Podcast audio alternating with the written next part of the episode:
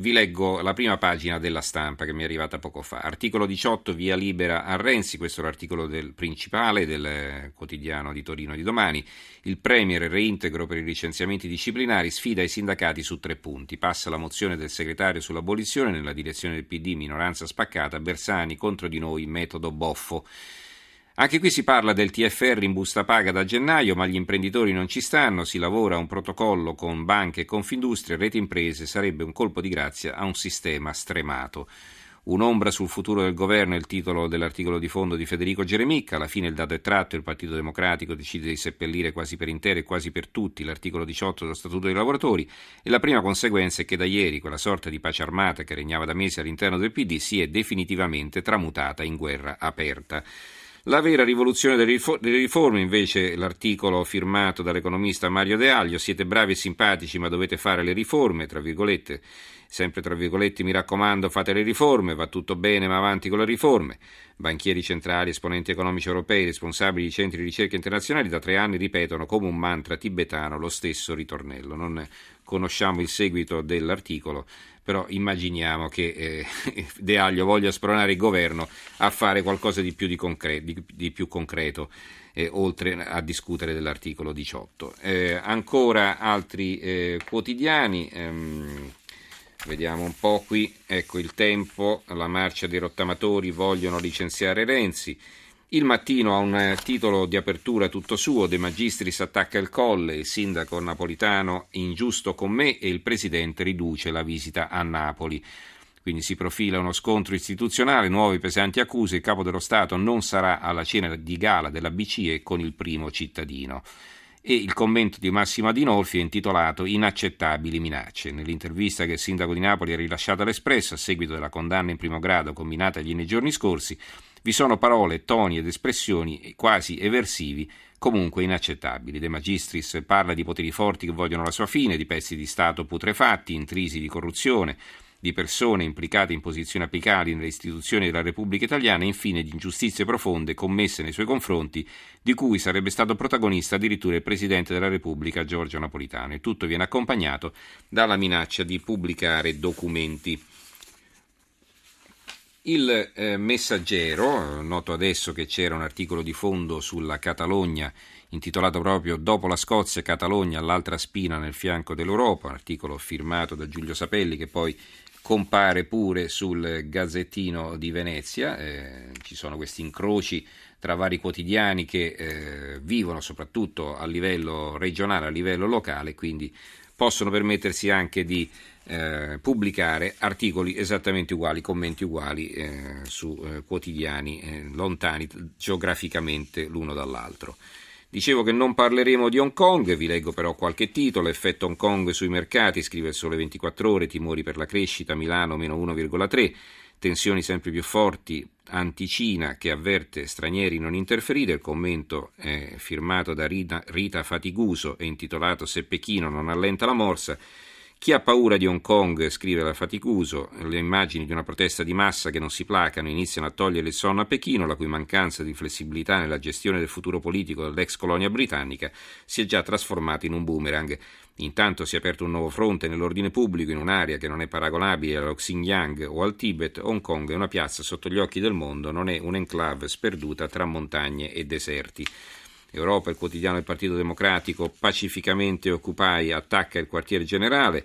I fatti di Hong Kong, scrive Romeo Orlandi, confermano poche certezze e pongono molti interrogativi. L'acquisizione ormai netta e l'esplosione dell'antagonismo tra Pechino e l'ex colonia britannica. Lo confermano decine di migliaia di dimostranti, scontri con la polizia, immagini di stile europeo, gas lacrimogeni, scudi, manganelli, ma anche determinazione e coraggio di chi scende in piazza. Eh, il foglio titola Hong Kong, la finanza e la burocrazia comunista preparano manganellate, il piccolo di Trieste non si ferma la protesta dei giovani contro il regime, il manifesto Hong Kong non si fermano gli studenti e i lavoratori, il giornale La Cina gli USA, Hong Kong è affare nostro. Allora, come vi avevo anticipato, abbiamo un altro argomento che abbiamo lasciato per l'ultima parte della trasmissione per affrontare il quale ci colleghiamo con la Sicilia. Abbiamo in linea Gaetano Ravanà, giornalista del quotidiano La Sicilia. Buonasera Gaetano.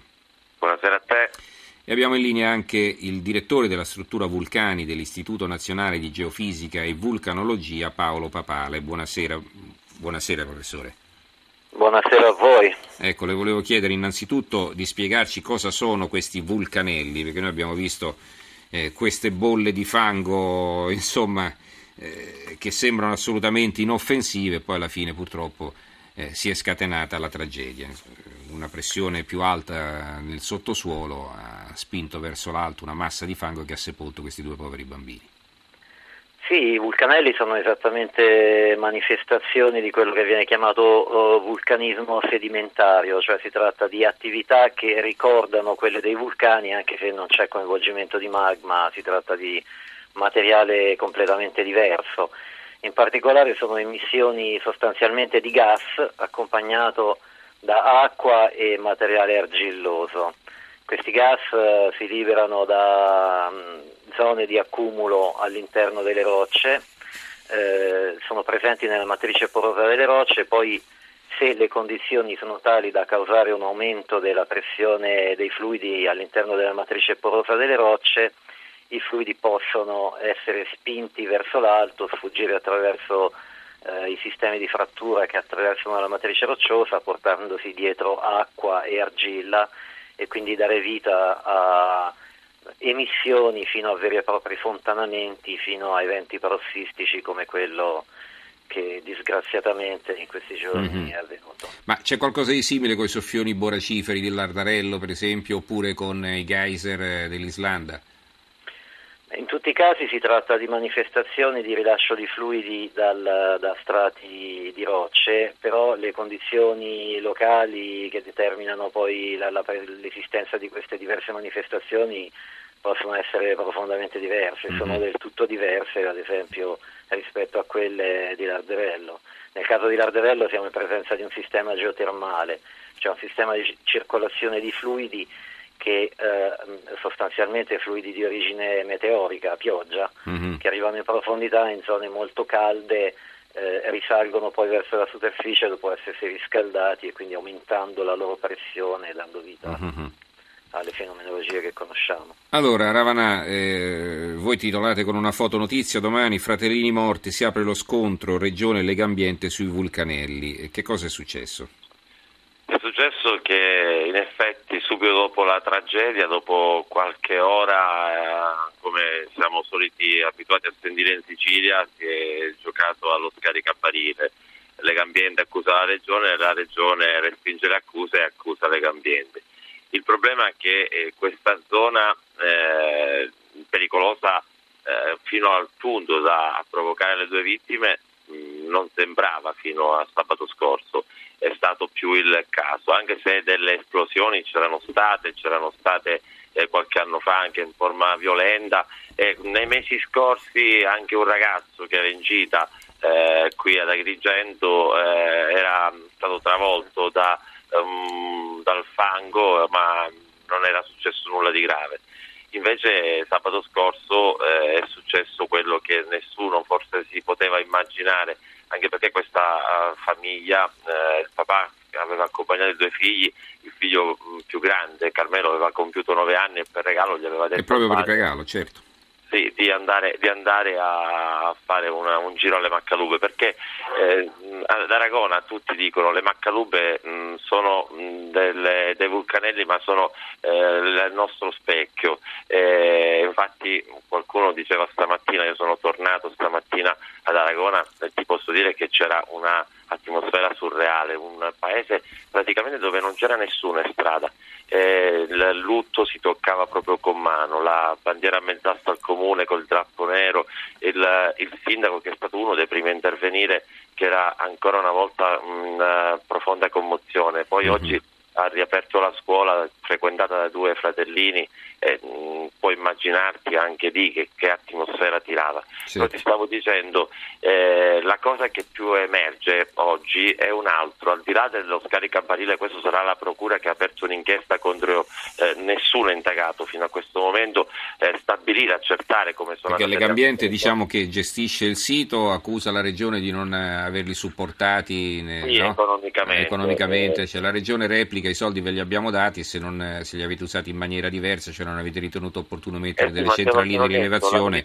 è colpa la vostra. Verità magari, la verità magari sarà anche nel mezzo, no? mm-hmm. eh, io torno a ripetere, non voglio entrare in queste beghe perché sarà la magistratura poi a fare piena luce su tutta questa vicenda però la cosa che ti posso dire è che questa mattina mi ha fatto molto riflettere, tanto è vero che domani sul giornale abbiamo dato ampio spazio, è che il sindaco di Aragona ci ha raccontato un antefatto che ha una gravità secondo me assoluta ed è da denuncia vera e propria. Eh, quando è successa la tragedia, dopo qualche minuto, il sindaco è stato, ti, ti dicevo, uno dei primi a portarsi eh, lì alla riserva naturale delle Maccalube. È stato lui il primo a uh, scavare con le mani per trarre in salvo il papà eh, dei due fratellini mm. e subito dopo ha chiamato la protezione civile regionale.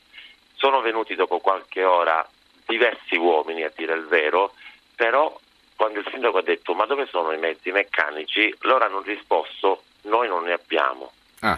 Cioè tu capisci bene che significa eh, la protezione civile, cioè quella che sì, nei sì. momenti di difficoltà di un dissesto idrogeologico, tu sai benissimo che la Sicilia è stata colpita da terremoti, frane. Mm-hmm. Accorre a mani nude. Mm praticamente a, ma- a, mani nude. Il sindaco mi raccontava che le pale meccaniche che sono arrivate eh, lo si deve semplicemente al senso di responsabilità e poi perché nessuno ti direbbe no in questi casi delle aziende edili locali, cioè le pale meccaniche del dei cantieri. Locali, mm-hmm eh, si sono recati tutti lì sul posto Roba e poi per quanto riguarda i georadar che sono anche importanti per individuare i corpi dei due bambini no?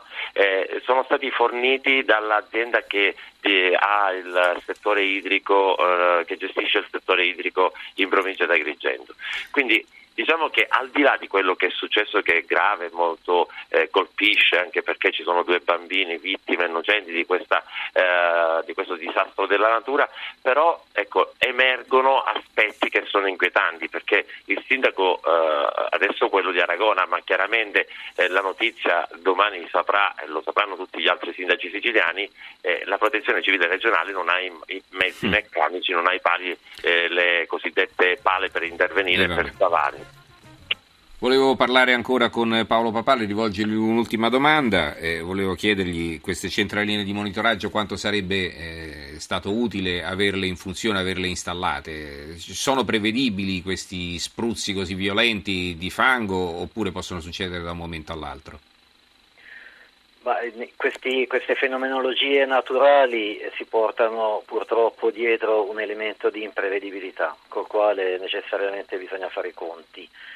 Chiaramente i sistemi di monitoraggio aiutano eh, perché se nel caso che vi siano segnali mh, di tipo precursore questi possono essere chiaramente riconosciuti sempre se esiste una ripetitività delle, de, de, de, dei processi che avvengono e mm-hmm. questo per saperlo bisogna avere poi un record storico di osservazioni. Piuttosto lungo, certo, e, per certo, capire come si comportano. Mm. Esattamente, e sempre se poi vengono sviluppati modelli interpretativi di questi processi che nella loro semplicità possono essere estremamente complessi perché si possono manifestare attraverso mh, segnali e fenomenologie. Ma quindi questo che vuol dire che diciamo, paradossalmente è più prevedibile un vulcano come l'Etna di un eh, vulcanello come quelli di Macalube o no? Ma la complessità delle fenomenologie, tutto sommato, può anche non essere troppo diversa. Mm. Mm, è diversa la scala delle fenomenologie, però quello che è diverso sicuramente. No, perché che... quando comincia a bollire l'Etna scappano tutti, nessuno sale su a vedere, no? Mentre no, invece con il vulcanello uno vede. Eh. Certo, certo. Va lì proprio per l'attrazione, proprio per l'attrazione di questo fango che ribolle, eh, che però può schizzare in qualunque momento. La scala del fenomeno, per cui questo naturalmente spinge le persone ad avvicinarsi eh, in maniera più marcata ai vulcani di fango, però quello che è sicuramente diverso, dicevo, è che a un vulcano come l'Etna o altri vulcani italiani, eh, su questi vulcani eh, vi sono installati sistemi di monitoraggio ormai da, da lungo tempo, che uh-huh. quindi producono serie di dati che sono note da molto tempo. Sono profondamente Sono delle scosse studiate. sismiche, qualcosa è, subito si capisce che sta per succedere, no?